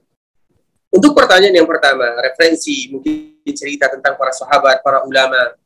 Sebenarnya kita tidak bisa mengatakan satu saja, karena biasanya para kitab itu sangat banyak ya, terutama yang menceritakan mereka. Kalau di dalam yang sudah diterjemahkan ada sebuah kitab secara singkat, namanya adalah Suar min Hayat Sahabat, yaitu profil singkat tentang sahabat sahabat Rasulullah Sallallahu Alaihi Wasallam. Suwarun min hayatis sahabat. Itu profil singkat, gambaran singkat tentang kehidupan sahabat Nabi Wasallam. Kami tidak tahu apa terjemahannya sekarang, tapi bisa diterjemahkan profil dan itu sudah diterjemahkan. Sehingga nanti kita bisa melihat para sahabat secara umum. Karena tidak semua sahabat memiliki cerita. Namun di, di sana diceritakan hanya sahabat-sahabat yang memiliki cerita saja, yang bisa diceritakan, yang diambil manfaat di sana, dan itu juga tidak terlalu panjang. Kalau di dalam edisi bahasa Indonesia-nya, kalau kami tidak salah, mungkin hanya empat, empat jilid di sana, suara min sahabat. Nanti bisa kita lihat Uh, kitab-kitab uh, dan itu adalah profil singkat mudah bagi kita dan kita tidak bosan membacanya. Begitu juga tentang cerita para ulama. Kita tidak bisa memastikan satu saja karena memang referensi untuk mengetahui cerita para ulama itu adalah sangat banyak. Dan memang ada sebuah kitab siar dinama dengan Siar A'lamun Nubala. Bahkan di juga di sana diceritakan semuanya para ulama, para sahabat para ulama. Dan ini kitab yang sangat panjang ya. Tapi kalau seandainya Allah berikan kepada kita kemudahan untuk bisa melihat sedikit demi sedikit, namanya Siar A'lamun Nubala yaitu sejarah alam, sejarah para ulama-ulama dan nubala. Nubala itu artinya mereka yang memiliki figur, memiliki power di dalam kehidupan sir alam nubala, bahkan mulai dari sahabat, dari tabiin, asbab tabiin, semuanya diceritakan. Kalau seandainya kita bisa, maka kita lihat. Namun masalah ini ikhwatul Islam, karena ini adalah masalah sejarah, itu dikembalikan kepada kita mana uh, yang lebih cocok bagi kita, tergantung kesempatan kita. Karena kadang-kadang ada di antara kita yang suka membaca profil singkat, namun bisa kita hafal profil singkat, dan biasanya itu lebih suka bagi kita untuk membacanya, tidak terlalu membosankan. Kemudian setelah itu kita beransur. Apabila kita sudah mengetahui secara singkat, kemudian nanti kita beransur-ansur lagi membaca yang lebih panjang. Sebagaimana disiplin ilmu yang lainnya. Dimulai dari yang singkat, kemudian setelah itu di, dianjurkan mencari yang agak lebih, sedikit, lebih uh, daripada itu. Kemudian yang selanjutnya, yang kedua, masalah bermadhab ikhwatul Islam, sering kita sebutkan. Bermadhab itu tidak diwajibkan, namun dianjurkan. Mazhab itu artinya memilih pendapat para ulama berarti kita menjadikan mereka sebagai guru dan memang mereka adalah guru kita bersama. Mereka meninggalkan karangan dan dari mereka lah kita belajar agama Allah Subhanahu wa taala. Kita harus tahu makna bermazhab. Mazhab itu artinya pendapat yaitu intisari daripada pemikiran, olahan pikiran-pikiran para ulama kemudian mereka tuangkan. Dan tentunya mereka semua adalah mujtahid. Dan boleh bagi kita mengikuti mujtahid. Dan memang juga di antara salah satu yang harus kita lakukan, dianjurkan bagi seseorang mengikuti adat yang ada di daerahnya. Adat itu adalah adat. Dan di daerah kita, kebanyakan yang ada di daerah kita, daerah tetangga, atau negara Asia Tenggara, itu kebanyakan bermadhab syafi'i. Maka tidak menjadi masalah kita bermadhab syafi'i. Rahimahullah ta'ala. Namun sebenarnya masalah mazhab ini ikhwatal Islam, itu adalah bagi mereka-mereka yang bisa membandingkan. Sehingga mereka nanti bisa bermadhab. Makanya para ulama disebut dengan syafi'i. Misalnya An-Nawawi As-Syafi'i, Ibnul Kathir As-Syafi'i, kemudian Al-Hambali, kemudian Al-Hanafi, kemudian Al-Maliki disebutkan dan mereka semua adalah para ulama. Sedangkan orang awam, maka mereka dikembalikan kepada firman Allah Subhanahu wa taala, "Fas'alu ahla dzikri in kuntum la ta'lamun." Itu tanya mereka yang diberikan kelebihan oleh Allah ilmu di sana sehingga dikala mereka bertanya, "Ustaz, apa pendapatmu dan apa jawaban tentang ini?" Kemudian Ustaz menyebutkan, "Pendapat saya tentang ini adalah ini, dalilnya ini." Maka kita mengikuti dalil yang dipakai oleh ustaz tersebut karena dia bisa mengambil istimbat. Sedangkan dia bagaimana cara beristimbatnya? Maka dikembalikan kepadanya selama dia memiliki kapasitas menjadi seorang yang bisa menjawab atau dia kita percaya kepadanya, maka tidak menjadi masalah. Jadi masalah mazhab ini ikhwatul Islam adalah masalah masalah yang tadi kita sebutkan yaitu kita tidak mengatakan wajib. Karena kalau kita mengatakan wajib, berarti kita mewajibkan sesuatu yang tidak wajib. Sebagaimana tadi para ulama. Dan kalau seandainya kita berbeda dengan mazhab yang biasa ada di daerah kita dengan dalil, maka juga tidak menjadi masalah. Dan tidak mengeluarkan kita dari syafi'i. Kita harus tahu ini. Sebagaimana tadi Abu Yusuf dan Muhammad bin Hasan, dikala dia berjumpa dengan Imam Malik, ditinggalkan pendapat Hanifi, Abu Hanifah, dua per tiga atau sepertiga. Namun tidak pernah mengeluarkan mereka dari Hanafiyah. Sehingga kita harus adil. Sehingga yang betul-betul kita jadikan patokan itu adalah kitab Allah dan sunnah Nabi Sallallahu Alaihi Wasallam. Kalau seandainya kita bisa memahaminya. Dan di, di sini ada contoh yang indah ikhwatul Islam supaya kita bisa menjadikan pedoman patokan. Dan mungkin ini bisa memberikan jawaban yang lebih yang lebih bisa memberikan jawaban tentang kisah yang indah ini. Yaitu kisah azan. Azan ini yaitu azannya Imam Abu Hanifah atau azannya Imam Syafi'i rahimahullahu taala. Kita tahu kebanyakan orang yang ada di daerah kita bermadhab syafi'i. Namun dalam perkara-perkara, ada beberapa perkara, mereka tidak mengambil pendapat Imam Syafi'i. Apakah mereka keluar dari pendapat Imam Syafi'i? Atau apakah mereka keluar dari Syafi'iyah? Tidak. Tetapi mereka kenapa tidak memakainya? Tidak menjadi masalah. Karena itu adalah ijtihad. Masalah yang populer adalah masalah azan. Kita tahu azan Imam Syafi'i adalah azan yang dipakai oleh Imam Abu Mahzura. Siapa Abu Mahzura? Abu Mahzura itu sahabat Nabi. Abu Mahzura ini dulunya pada tahun ke-8 Hijriah, dikala Nabi pergi berperang dengan perang Hunain, disebut dengan perang Hunain. Sebagaimana yang Allah sebutkan dalam surat Taubah, laqad nasarakumullahu fi mawatin katsiratin wa yawma Hunain. Terjadi setelah Fathu Makkah pada tahun ke-8 Hijriah. Kemudian di Hunain, Rasulullah memerintahkan sahabatnya azan Bilal Kemudian ada beberapa orang pemuda, delapan orang atau sepuluh orang. Mereka bermain-main. Mereka ingin mengolok-olok azan yang dibacakan oleh Bilal. Mereka hafal. Kemudian mereka ingin bermain, mengolok-olok. Karena mereka belum Islam. Dan mereka masih sakit hati. Kenapa Hunain atau orang-orang yang ada di sana, Hawazin, Taqi, mereka kalah. Sehingga mereka mengolok-oloknya. Dikala mereka mengolok-olok dan mereka mengolok azan, mereka ulang untuk mengolok-oloknya. Kemudian akhirnya Rasul mendengarkan mereka mengolok-olok azan itu. Kemudian akhirnya Rasul menangkap mereka semuanya, ditangkap. Kemudian didatangkan kepada Rasulullah Sallallahu Alaihi Wasallam. Maka Rasulullah Sallallahu Alaihi Wasallam menyuruh mereka mengucapkan kalimat yang diucapkan oleh Bilal, yang tadi mereka ucapkan satu persatu diperintahkan oleh Rasulullah Sallallahu Alaihi Wasallam. Sampailah kepada Abu Mahzura. Dikala dia yang azan, walaupun tujuannya pertama kali mengolok-olokkan dan dia belum Islam, dipanggil oleh Rasulullah. Rasulullah terkesima dengan suaranya yang indah dipanggil oleh Rasulullah Sallallahu Alaihi Wasallam, diusap ubun-ubunnya. Apa kata Abu Mahzurah? Semenjak itulah hilang kecuali keimanan yang ada di dalam hati saya. Langsung dia masuk Islam mengucapkan kalimat syahadat. Apa kata Rasulullah? Wahai Abu Mahzurah, silakan kamu azan di Mekah. Kamu yang menjadi muazzin di Mekah, bahkan setelahnya keturunan-keturunanmu yang akan menjadi muazzin. Tidak ada satupun yang berani menanggalkan kamu sebagai muazzin kecuali mereka adalah orang-orang yang tidak suka kepadamu, orang-orang yang ini dan itu kata Rasulullah Shallallahu Alaihi Wasallam. Akhirnya dia menjadi muazzin di kota Mekah sampai dia meninggal. Apa azannya? Dan ini adalah pendapat Imam Syafi'i. Azan Abu Mahzurah. Allahu Akbar, Allahu Akbar, Allahu Akbar, Allahu Akbar. Ashhadu an la ilaha illallah. Ashhadu an la ilaha illallah. Ashhadu anna Muhammadar Rasulullah. Ashhadu anna Muhammadar Rasulullah. Kemudian diulang lagi. Asyhadu an la ilaha illallah. Asyhadu an la ilaha illallah. Asyhadu anna Muhammadar Rasulullah. Asyhadu anna Muhammadar Rasulullah. Empat kali. Kemudian setelahnya baru hayya 'ala salah, hayya 'ala salah, hayya 'ala falah, hayya 'ala falah. Allahu akbar, Allahu akbar, la ilaha illallah. Itulah azan Abu Mahdzurah dan itulah azan mazhabnya Imam Syafi'i. Apakah orang-orang yang bermadzhab Syafi'i menggunakan azan tersebut? Kemudian dikala mereka tidak menunaikan azan tersebut, apakah mereka disebut tidak meninggalkan atau tidak berpendapat dengan pendapat Imam Syafi'i? Tidak. Maknanya apa ikhwatul Islam? Dari sini dapat kita ambil. Kalau seandainya kita mendapat mengambil salah satu pendapat di antara para ulama tersebut selama masih ber, berpatokan kepada dalil, tidak menjadi masalah. Dan kita tidak akan keluar dari mazhab tersebut. Dan begitulah para ulama. Sehingga kita apabila mengatakan wajib, maka kita akan mengambil dan wajib bagi kita mengambil pendapatnya. Apakah demikian? Tidak. Yang maksum itu hanya Rasul dan orang-orang yang dipuji oleh Rasul Sallallahu Alaihi Wasallam. Sedangkan manusia setelah Nabi yang mulia tidak demikian sebagaimana yang disebutkan oleh para ulama dan semua para ulama sepakat dalam perkara-perkara seperti ini. Mungkin ini sedikit tentang jawaban kepada kita bersama. Semoga Allah memberikan kemudahan kepada kita. Barakallahu fikum. Fikum barakallah, Masya Allah, tabarakallah. Baik, sebelum lanjut ke yang raise hand, ingin izinkan kami untuk membaca yang dari kolom chat terlebih dahulu.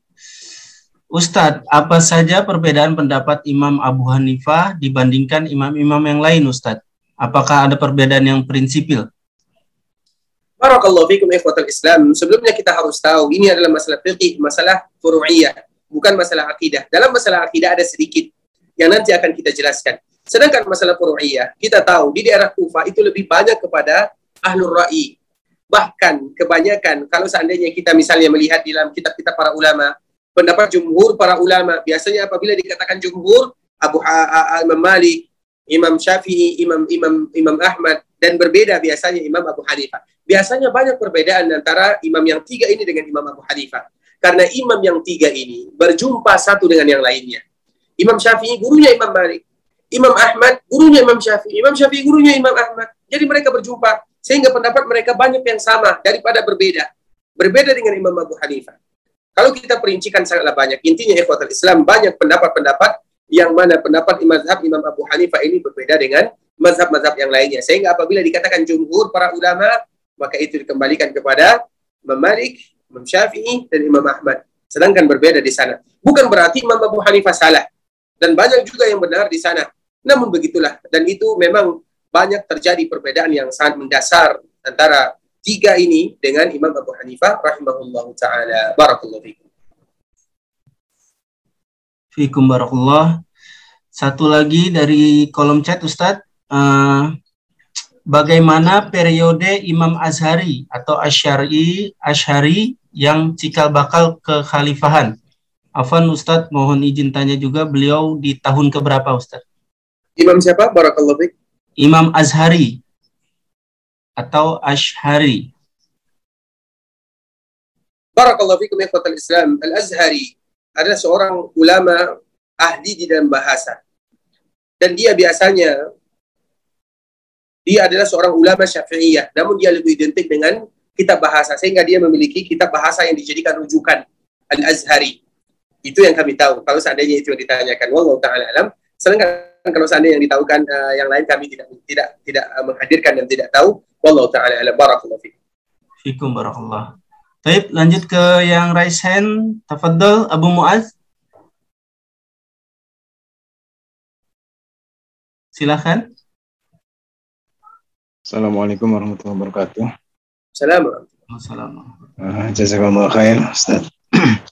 Langsung aja Ana mau nanya tentang tadi uh, mungkin kelewat atau mungkin saya uh, Ana enggak apa, apa uh, kelewatan tentang uh, apa uh, apakah Imam Abu Hanifah itu memang tidak punya anak sehingga harus mengangkat uh, orang lain untuk um, meneruskan ilmunya. Kemudian yang kedua kita misalnya dalam uh, eh, seperti disebutkan dalam hadis Nabi itu ada apa uh, urutannya gitu. Jadi setelah sahabat tabiin tabiin tabiin itu apakah menunjukkan bahwa takzim kita kepada mereka itu juga menurut urutan itu uh, kemudian kita mengambil uh, pendapatnya juga sesuai urutan itu? Uh, kemudian yang ketiga Ustaz, jika kita tidak mengetahui bahkan tidak mendalami satu madhab itu kemudian kita masuk ke dalam daerah yang bermadhab tersebut kita tidak tahu apakah itu memang madhabnya atau tidak. Seperti misalnya mungkin orang-orang yang menganggap mereka dikirnya bersama setelah sholat uh, sholat fardu itu adalah madhabnya syafi'i gitu. Kemudian yang lain menganggap bahwa itu bid'ah dan itu menimbulkan uh, semacam permusuhan di antara madhab itu. Bagaimana itu, khair. Assalamualaikum. Assalamualaikum warahmatullahi wabarakatuh. Fikum kepada uh, Bapak Abu Muaz yang sudah memborong pertanyaannya. Barakallahu fikum. Semoga Allah Subhanahu wa taala menjaganya, menjaga kita bersama dan memberikan keberkahan kepada kita semua. Untuk pertanyaan yang pertama, masalah Imam Abu Hanifah dia memiliki keturunan. Namun kenapa dia mengambil Imam Abu Yusuf? Kita tahu ikhwatul Islam. Dalam masalah agama itu adalah hibah. Hibah itu adalah pemberian dari Allah Subhanahu wa taala dan itu juga pelajaran kepada kita bersama. Kadang Allah berikan kelebihan kepada kita. Belum tentu anak kita sama dengan kita. Misalnya kita seorang dokter misalnya. Kita ingin juga nanti anak keturunan kita menjadi dokter. Namun apakah bisa diwujudkan? Apakah bisa dipaksakan? Tidak bisa dipaksakan. Karena itu adalah hibah. Hibah itu adalah betul-betul pemberian. Dan memang itu adalah keinginan. Ada orang, orang tuanya seperti ini, namun anaknya berbeda lebih fokus kepada yang lainnya. Misalnya kita misalnya seorang ustaz, apakah bisa nanti anak kita mesti menjadi ustaz? Tidak demikian. Dan kita juga tidak bisa memaksakan karena itu adalah hibah pemberian dari Allah Subhanahu wa taala. Yang penting anak kita adalah anak yang saleh yang tahu haknya kepada Allah Azza wa Itu yang terpenting. Namun apakah mereka wajib menjadi ustadz dikala kita seorang ustadz? Tidak.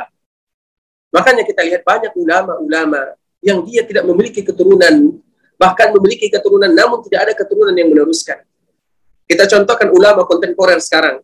Yang kami tahu, misalnya sekarang Syekh bin Baz, rahimahullahu taala, dia ulama. Namun apakah ada di antara anaknya yang menjadi ulama? Tidak. Begitu juga dengan Imam Ibnu Utsaimin. Apakah dia dia adalah ulama? Kita tahu bagaimana karangannya. Dia ulama. Apakah anaknya ada yang menjadi ulama seperti dia? Tidak. Bahkan Imam Imam Ibnu Utsaimin.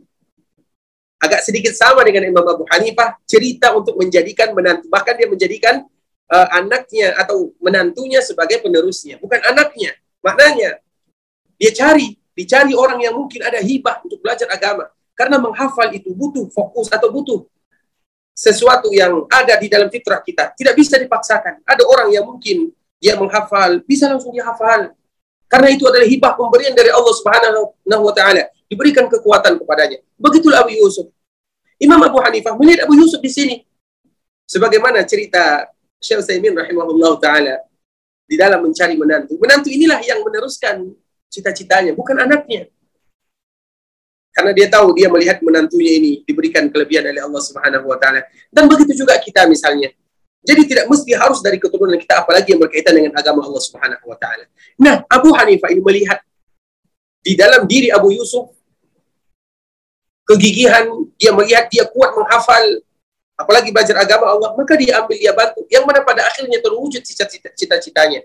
Intinya, agama ini harus terus dikembangkan, baik dari keturunan kita, ataupun dari orang lain. Sehingga ini merupakan motivasi kepada kita bersama. Dikala kita ingin misalnya melihat anak kita, kita ingin memasukkan anak kita, menjadikan dia seorang ustadz, seorang ulama.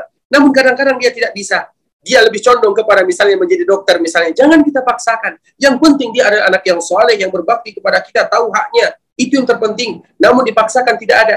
Nah kita juga ingin mencari atau mencetak seorang ulama. Kita cari yang lain. Kita cari orang miskin, anak yatim yang mungkin bisa kita sekolahkan, kita kader mereka, kita lihat kemampuan mereka, kemudian kita bantu mereka. Kalau seandainya nanti mereka menjadi ulama, maka mereka adalah anak kita, anak yang kita didik walaupun kita tidak satu nasab dengan mereka dan itu merupakan di antara kemuliaan yang disebutkan oleh Allah Subhanahu wa taala dan rasulnya. Apa kata Rasulullah? Idza mata ibnu Adam, apabila seorang anak Adam meninggal, maka terputus darinya semua kecuali beberapa hal. Salah satunya siapa? Waladun salihun yad'ulah. Anak yang saleh yang mendoakan dia. Kalau kita lihat dalam hadis Nabi ini hadis yang sangat indah.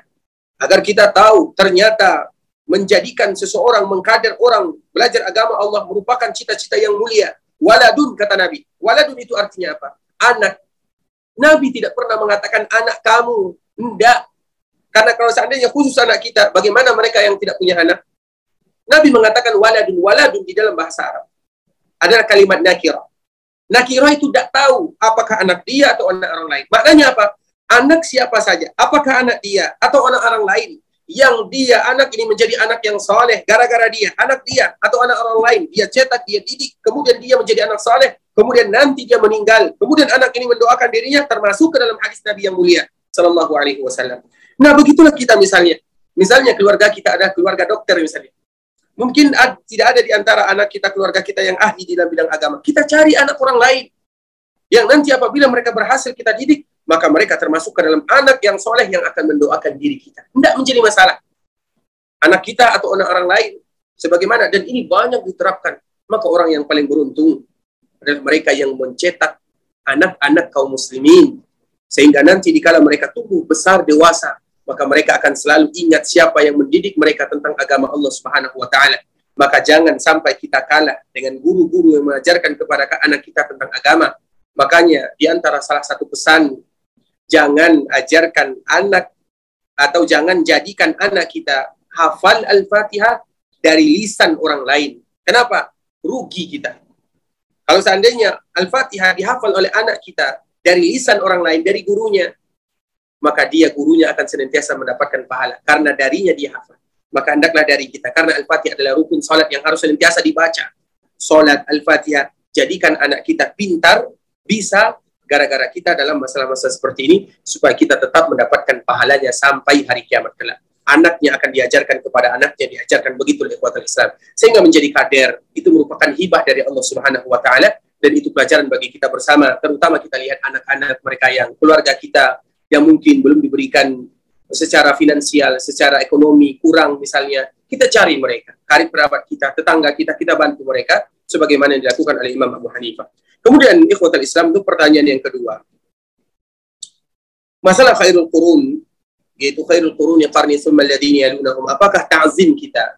Jadi masa ini masa sahabat, kemudian tabi'in, kemudian atba'ut tabi'in itu adalah segi masa. Bukan berarti tidak ada kekacauan di sana atau tidak ada permasalahan di sana banyak.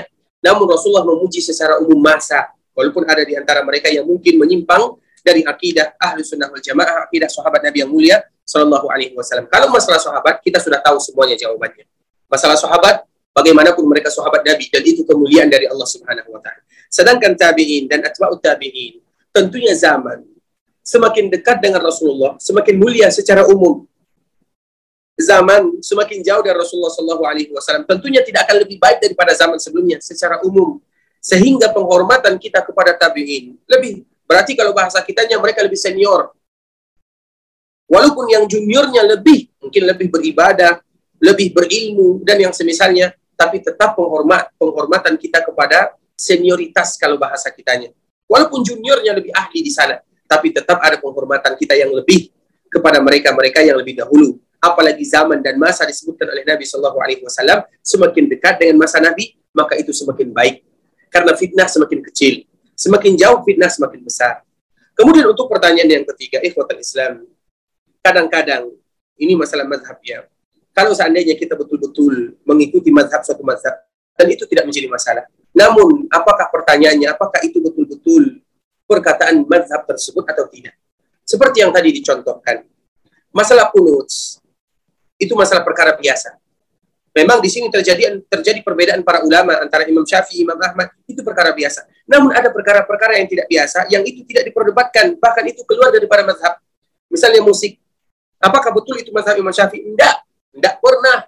Bahkan Imam Syafi'i mengatakan, aku tinggalkan Baghdad dan aku mendengar di sana ada orang yang sudah mulai bermain musik, joget-joget, goyang-goyang aku pergi ke Mesir, maknanya dia tidak suka. Kemudian masalah zikir berjamaah setelah sholat misalnya, apakah betul-betul itu mazhab syafi'i? Mazhab syafi'i, ikhwatal Islam, kita harus membedakan. Zikir bersama dengan sama-sama berzikir. Dua kalimat yang berbeda. Memang, dan ini kesalahan kita bersama di antara sunnah yang ditinggalkan setelah sholat, dianjurkan bagi kita untuk mengangkat suara. Dan itu bukan mazhab syafi'i saja, mazhab semuanya. Karena memang Nabi melakukan yang demikian, mengangkat suara. Setelah sholat Assalamualaikum, Assalamualaikum, Astagfirullah, Astagfirullah, diangkat suaranya. Kita lihat di daerah kita, di masjid kita, tidak ada yang melakukan demikian. Bahkan itulah hukum asalnya. Namun kita harus membedakan sama-sama berzikir dengan zikir bersama. Kita harus sama-sama berzikir. Tapi bukan zikir, bersama harus kita bedakan. Bahkan ada hal-hal yang itu sebenarnya bukan bagian daripada mazhab. Namun tetap dilakukan. Kenapa? Allah Ta'ala. Sehingga jangan jadikan masalah ini ikhwatul Islam sehingga yang harus kita jadikan dan harus kita kedepankan kalau seandainya kita mengetahui dalilnya apa apabila betul-betul ada dalilnya maka itu kita lakukan sehingga ta'zim kita kepada Rasulullah kepada Allah dan kepada Rasulnya. Kemudian kepada kitabullah dan kepada hadis nabinya. Lebih diutamakan kepada ta'zim kepada yang lainnya. Itu yang harus kita tanamkan yang pertama kali. Para ulama betul mereka ada di dalam hati kita. Sami'na wa ata'na. Kita tunduk kita hormat kepada mereka. Namun kita juga harus tahu tidak ada yang maksum kecuali baginda yang mulia sallallahu alaihi wasallam. Barakallahu fiikum. Fikum barakallah Ustaz. Masih ada waktu Ustaz? Afwan? Silakan, silakan. Baik. Kepada Abu Zaki, tafadhol. Silakan.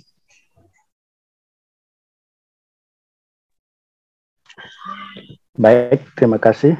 Uh, Assalamualaikum warahmatullahi wabarakatuh. Salam Uh,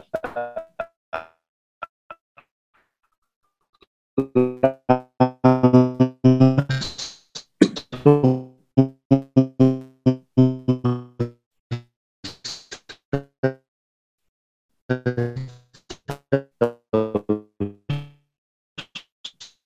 sebelumnya kami mohon maaf karena kami tidak terlalu Iya. mendengarkan dengan jelas. Barakallahu dan saya Afwan. mungkin di luar tema Bisa diulang? Eh, Zaki? mengenai barang logot temuan Ustaz. Eh, anak berpikir kalau kita menemukan ba- Ya, Bisa diulang sekali lagi kurang jelas tadi. Ana pernah mendengar uh, ataupun membaca sebuah mengenai barang temuan, Ustaz. Mengenai barang temuan. Halo? Iya, iya. Iya, iya. Faisal, silakan, silakan.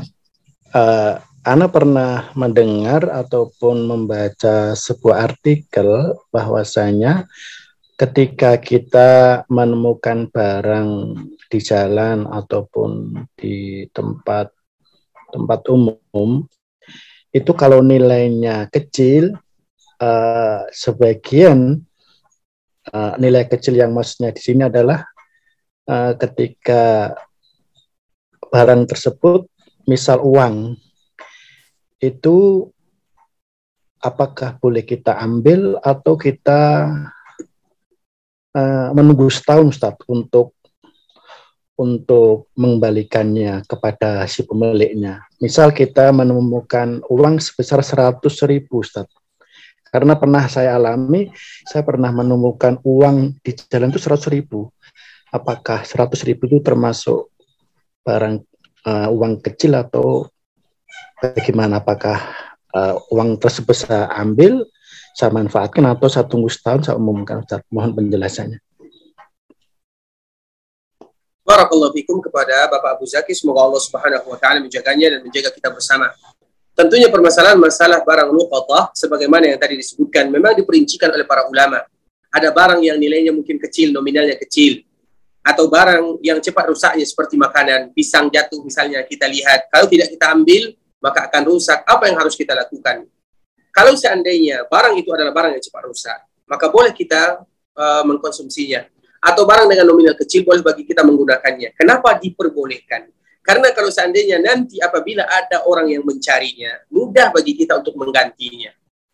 Misalnya pisang, mudah bagi kita Alhamdulillah. Misalnya 100 ribu misalnya, mudah bagi kita untuk menggantinya. Namun kalau 10 juta misalnya, atau 20 juta misalnya, atau 5 juta misalnya, kalau seandainya nanti misalnya kita pakai, kemudian tiba-tiba ada orang yang memintanya, bagaimana cara kita menggantinya misalnya.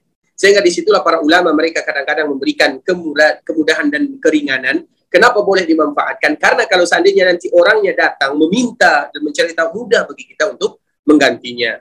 Namun bagaimanapun kalau seandainya kita lebih berhati-hati, kita simpan tidak menjadi masalah. Kecuali kalau seandainya kita yakin mudah bagi kita untuk bisa nanti mengembalikan sampai selama satu tahun misalnya. Di situlah para ulama mereka menyebutkan boleh dimanfaatkan karena mudah bagi kita untuk menggantinya kalau seandainya orangnya datang kembali memintanya. Barakallahu fikum. Assalamualaikum barakallah. Izin satu penanya lagi Ustaz. Silakan. Kepada Muzia, silakan. Assalamualaikum Ustadz. Assalamualaikum warahmatullahi wabarakatuh. Uh, izin bertanya dua uh, dua pertanyaan Ustadz.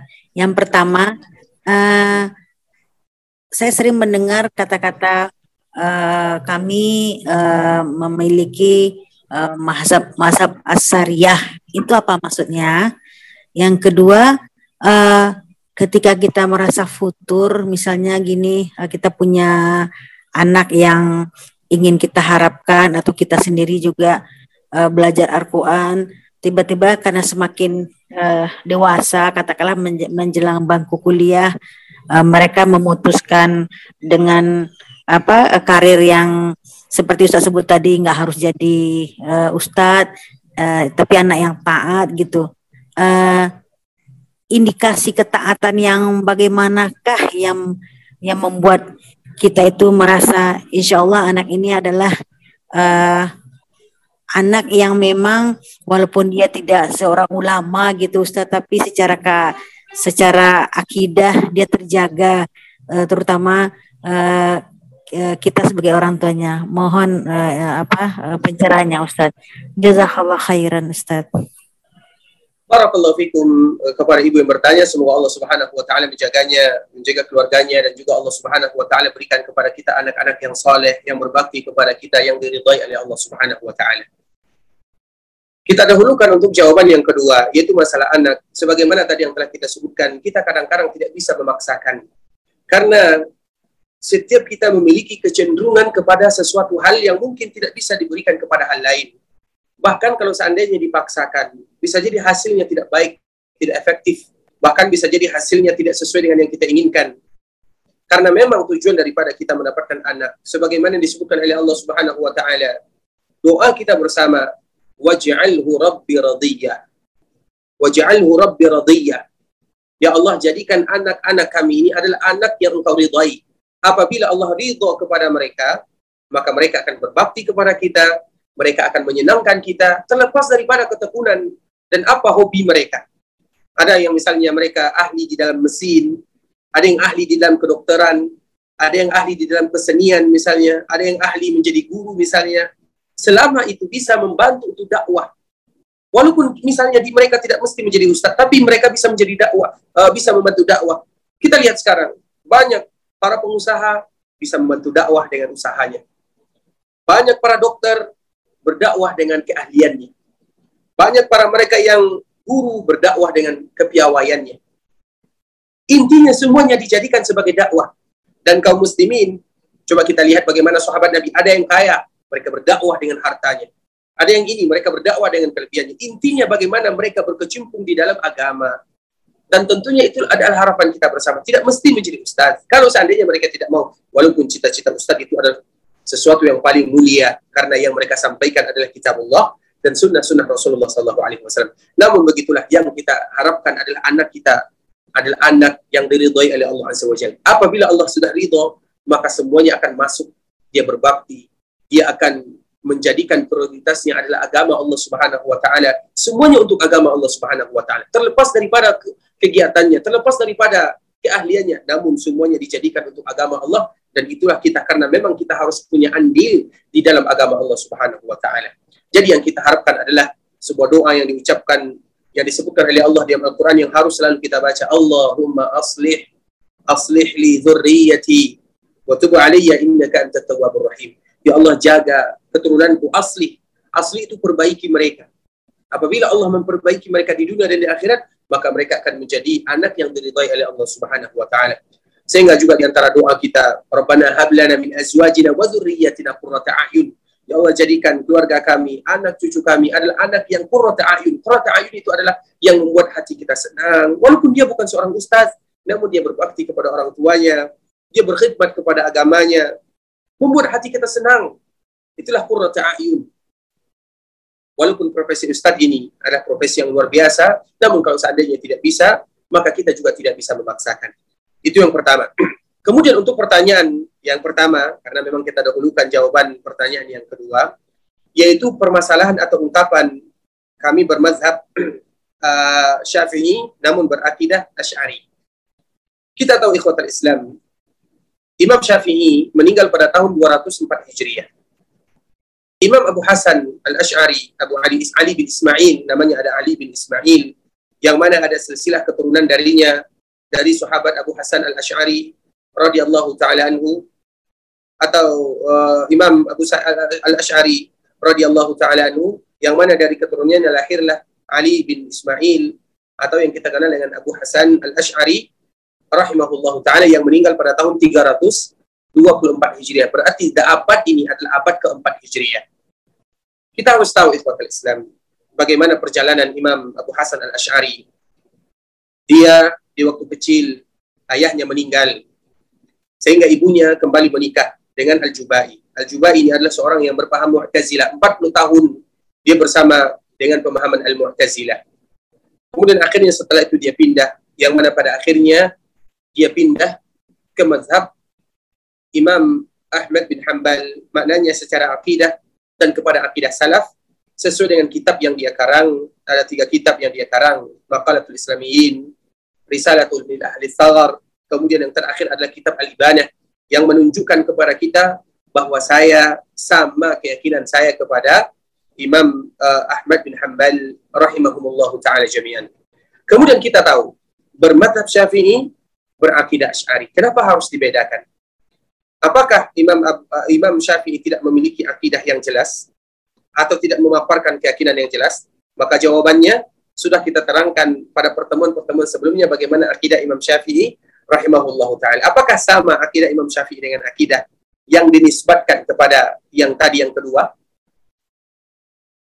Kemudian kalau seandainya sama, maka kita harus mengatakan akidah Syafi'i, mazhab Syafi'i. Itu lebih keren.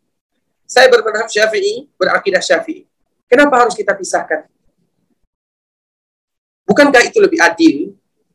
Kemudian kalau seandainya tidak sama, mana yang lebih benar antara Syafi'i dengan Ash'ari? Karena dari yang kita lihat, dari kitab Syarh Sunnah yang sebelumnya, makanya kita sengaja mendahulukan Syarh Sunnah supaya kita tahu bagaimana akidah Imam Syafi'i. Kalau sama-sama benar, maka tidak usah kita bawakan apalagi yang jauh jaraknya 324 Hijriah. Cukup bagi kita akidah mazhab Syafi'i, kita bangga dengannya dan kita semua harus bangga. Tapi kalau seandainya yang satu benar, yang satu salah, mana yang salah, mana yang benar? Apakah berani kita mengatakan Imam Ash'ari atau Imam Abu uh, Imam Syafi'i salah di dalam masalah akidah atau dia tidak tahu akidah? Kalla wa hasya. Sehingga perkataan yang paling bagus yang kita ucapkan, saya bermadhab Syafi'i, berakidah Syafi'i.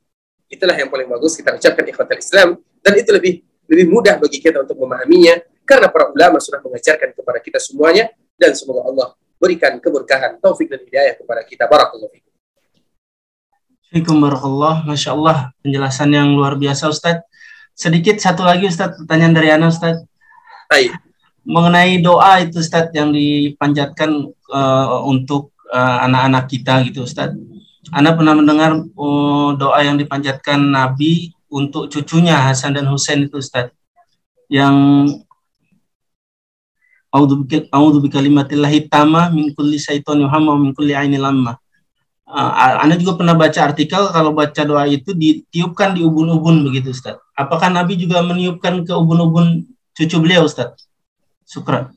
Wallahu taala alam kalau khusus meniupkan ke ubun-ubun kami tidak tahu hanya saja Rasulullah sallallahu alaihi wasallam meletakkan tangannya karena memang dikala kita berdoa terutama untuk anak-anak kita dan ini doa ini adalah doa khusus ya. Doa khusus maknanya kita tahu kadang-kadang anak-anak itu ada yang tidak suka, kadang anak-anak itu karena biasanya anak-anak itu imut, kadang ada orang yang suka namun mereka tidak mengatakan masya Allah tabarakallah, kadang kena ain. Dan mereka belum memiliki pilihan, belum bisa menjaga dirinya pribadi. Sehingga di antara cara yang dilakukan Nabi Shallallahu Alaihi Wasallam adalah mengucapkan A'udzu bikalimatillahi tammah min kulli syaitanin a'udzu bikalimatillahi tammah atau u'izuka bikalimatillah min, min kulli syaitanin wahama wa min kulli ainin lamma. Nabi sallallahu alaihi wasallam memegang uh, kepalanya, memegang anak tersebut Hasan dan Husain yang itu merupakan cucunya. Namun masalah meniupkan ke ubun-ubunnya wallahu taala alam saya tidak tahu wallahu taala alam. Baik. Syukran, jazakallah khair Ustaz. Ada lagi pertanyaan? Tafadhol jemaah. Di kolom chat sudah habis nih Ustaz. Yang raise hand pun belum ada lagi. Gimana Ustaz? Oh, Silakan mungkin satu kita lagi nih. Masih ada nih satu Ustaz nih. terakhir ya insyaallah ya. Boleh, boleh, boleh, boleh. Ibu Mulziah lagi nih kayaknya nih. Tafadhol Ibu, silakan. Assalamualaikum Ustadz. Salam. Eh, Ustadz, eh, ketika seseorang eh, dalam keadaan depresi berat karena tekanan ekonomi gitu Ustadz, dan dan terjadilah eh, keributan di keluarga itu, dan apabila keluarga itu salah seorang dari mereka menyebutkan bahwa rahmat Allah eh, sepertinya tidak turun kepada mereka, sepertinya mereka sudah frustasi, maka sudah mulai meninggalkan sholat, malah sudah pernah berbicara andaikan agama ini sulit, kira-kira bagaimana kalau agama lain? Bagaimana kita menasihati orang-orang seperti ini Ustaz sehingga dia tidak terlanjur eh, masuk ke dalam eh, apa kemurkaan Allah Eh, dan kita tahu sebetulnya itu sebetulnya karena rasa putus asa mereka eh, terkait dengan masalah yang eh, mereka tidak hadapi. Sepertinya mereka tidak menyadari bahwa eh, orang lebih banyak lagi menderita dari kehidupan mereka. Bagaimana kita menyadarkan orang seperti ini Ustaz ketika kita melihat ada keadaan seperti itu. Jazakallah khairan Ustaz. Barakallahu fikum wa jazakumullahu khairan. Semoga Allah Subhanahu wa taala selalu menjaga kita, memberikan kemudahan, keberkahan kepada kita bersama dan juga kepada saudara-saudara kita agar mereka selalu diberikan istiqamah di dalam agama Allah Subhanahu wa taala. Sebenarnya kita harus tahu ikhwatul Islam bahwa semua permasalahan itu bersumber dari kita. Allah Subhanahu wa taala tidaklah memberikan ujian kepada hambanya kecuali bentuk Allah sayang kepada mereka. Dan kita juga tahu manusia yang paling disayang oleh Allah Azza wa Jal adalah baginda yang mulia. Namun kita lihat bagaimana ujian, cobaan yang dirasakan oleh Nabi yang mungkin tidak ada di antara kita yang bisa merasakan sebagaimana yang dirasakan oleh baginda yang mulia Shallallahu Alaihi Wasallam. Terlepas daripada itu semua, sekarang pertanyaannya bagaimana apa yang harus kita lakukan terhadap mereka yang sudah demikian keadaannya. Biasanya kalau sudah demikian, orang-orang tersebut dan semoga Allah selalu memberikan taufik dan hidayah kepada mereka, itu susah lagi untuk diajak bicara. Yang harus kita lakukan adalah berusaha mencari jalan keluar dari permasalahan yang mereka hadapi. Kalau seandainya bisa, kita mengumpulkan saudara-saudara kita, rekan-rekan kita, tetangga-tetangga kita, kita sebutkan permasalahan mereka. Kemudian nanti mungkin kita ada di antara kita yang bersolusi atau ada di antara kita yang memberikan masukan dan yang terbaik adalah dengan memberikan bantuan kepada mereka karena saat-saat itulah butuh yang namanya taklif muallaf. Muallaf itu diambil dari kata-kata taklif yaitu bagaimana kembali melembutkan hati mereka dan kecintaan mereka kepada kepada agama Allah. Karena Islam adalah nikmat yang tiada tara kalau seandainya dunia dan seisinya hilang lebih baik bagi kita daripada Islam yang hilang. Sehingga kita harus mencari cara bagaimana menyelamatkan saudara kita. Dan cara yang paling bagus adalah cara yang dilakukan Nabi Shallallahu Alaihi Wasallam yaitu dengan taklif. Taklif itu artinya dengan dengan uang, dengan harta. Apabila kita sudah memberikan bantuan secara materi, maka di situlah nanti bisa kita memberikan nasihat. Tapi kalau seandainya kita memberikan nasihat, wahai saudaraku, sabar, maka mereka akan mengatakan, kamu tidak merasakan sebagaimana yang aku rasakan. Sehingga nasihat tersebut berbalik, bahkan lebih parah lagi akhirnya. Maka di situlah butuh taklif. Dan kita juga harus berkorban demi menyelamatkan saudara kita kita berkumpul, saudara-saudara kita, tetangga kita, kita kumpulkan keluarganya. Kita harus mencari taklif kulub, yaitu bagaimana kembali melunakkan hati mereka. Sehingga apabila mereka melihat kita datang beramai-ramai, memberikan bantuan, datang kepada mereka, maka di sana mereka akan mudah menerima apa yang kita sampaikan. Dan itulah solusi yang terbaik. Sehingga dulu ada di antara mereka yang datang kepada Nabi Shallallahu Alaihi Wasallam di, di, diambilnya baju Nabi Shallallahu Alaihi Wasallam. Min malillah, berikan kepadaku harta. Rasulullah Shallallahu Alaihi Wasallam tersenyum. Nabi berikan kepadanya. Diam-diam, diam-diam, dia bawa harta tersebut. Kemudian dia pulang ke kampungnya. Dia mengatakan, wahai saudara-saudaraku, wahai kaumku, masuk Islamlah kalian. Karena Muhammad tidak takut fakir. Kemudian dia mengatakan, tidak adalah dulu yang paling aku cintai kecuali dunia.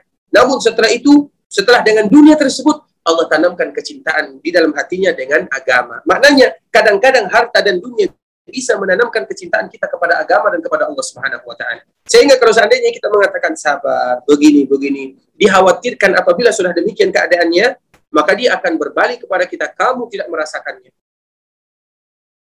Tapi kalau seandainya kita berikan sedikit bantuan sesuai dengan kemampuan kita masing-masing, tidak menjadi masalah kita berkorban demi agama saudara kita. Dan itu adalah perjuangan yang luar biasa. Semoga Allah Subhanahu wa taala memberikan kemudahan kepada kita bersama kepada saudara-saudara kita. Setelah itu nanti kita ajarkan sedikit demi sedikit itu bagaimana doa Nabi, bagaimana kita melihat ternyata kaum muslimin lebih banyak yang susah dibandingkan dengan mereka, masih banyak yang diuji oleh Allah dibandingkan dengan mereka. Setelah itu baru nanti kita kita berikan masukan setelah kita memberikan bantuan. Barakallahu fikum. Fikum barakallah, Masya Allah Ustaz. Syukran, jazakallah khair, penjelasan yang sungguh luar biasa. Insya Allah uh, kita juga akan membahas lebih dalam lagi nih Ustaz. Ini baru mukaddimah nih Ustaz. Tapi Ustaz sebelum ditutup sedikit kesimpulan Ustaz. Fadal. Barakallahu fikum ikhwatal Islam, saudara kaum muslimin. Uh, terkhusus kami ucapkan jazakumullahu khairan kepada sahabat ilmu Darmais. Semoga Allah selalu memberikan kepada kita kesehatan, taufik dan hidayah untuk selalu kita menyisikan waktu kita belajar agama Allah Subhanahu wa taala walaupun banyak yang kita korbankan, kita korbankan kuota karena kita belum bisa berjumpa dan bertetap muka. Namun itu semua adalah dalam rangka mencari pahala dari Allah Subhanahu wa taala karena memang belajar agama butuh sedikit perjuangan dan pengorbanan dan kita berharap kepada Allah dengan itulah Allah memudahkan urusan kita nanti di akhirat jika kita berjumpa dengan Allah Subhanahu wa taala. Allah mudahkan urusan kita dan harapan kita tentunya adalah bagaimana kita bisa masuk surga tanpa dihisab dan tanpa diazab oleh Allah Subhanahu wa taala. Barakallahu fikum wa jazakumullahu khairan. tentunya yang benar dari Allah Subhanahu wa taala, yang salah dari diri kami pribadi. Kami mohon maaf kalau seandainya ada kata-kata yang tidak pas, kata-kata yang kurang sopan, kata-kata yang tidak bagus, kami mohon maaf dan sekali lagi kami mengucapkan terkhusus kepada kita bersama sahabat ilmu Darmais, kemudian ikhwani akhwati fillah, جزاكم الله خيرا. سبحانك اللهم وبحمدك أشهد أن لا إله إلا أنت أستغفرك وأتوب إليك. السلام عليكم ورحمة الله وبركاته. ارجعي إلى ربك راضية مرضية. فادخلي في عبادي. وادخلي جنتي.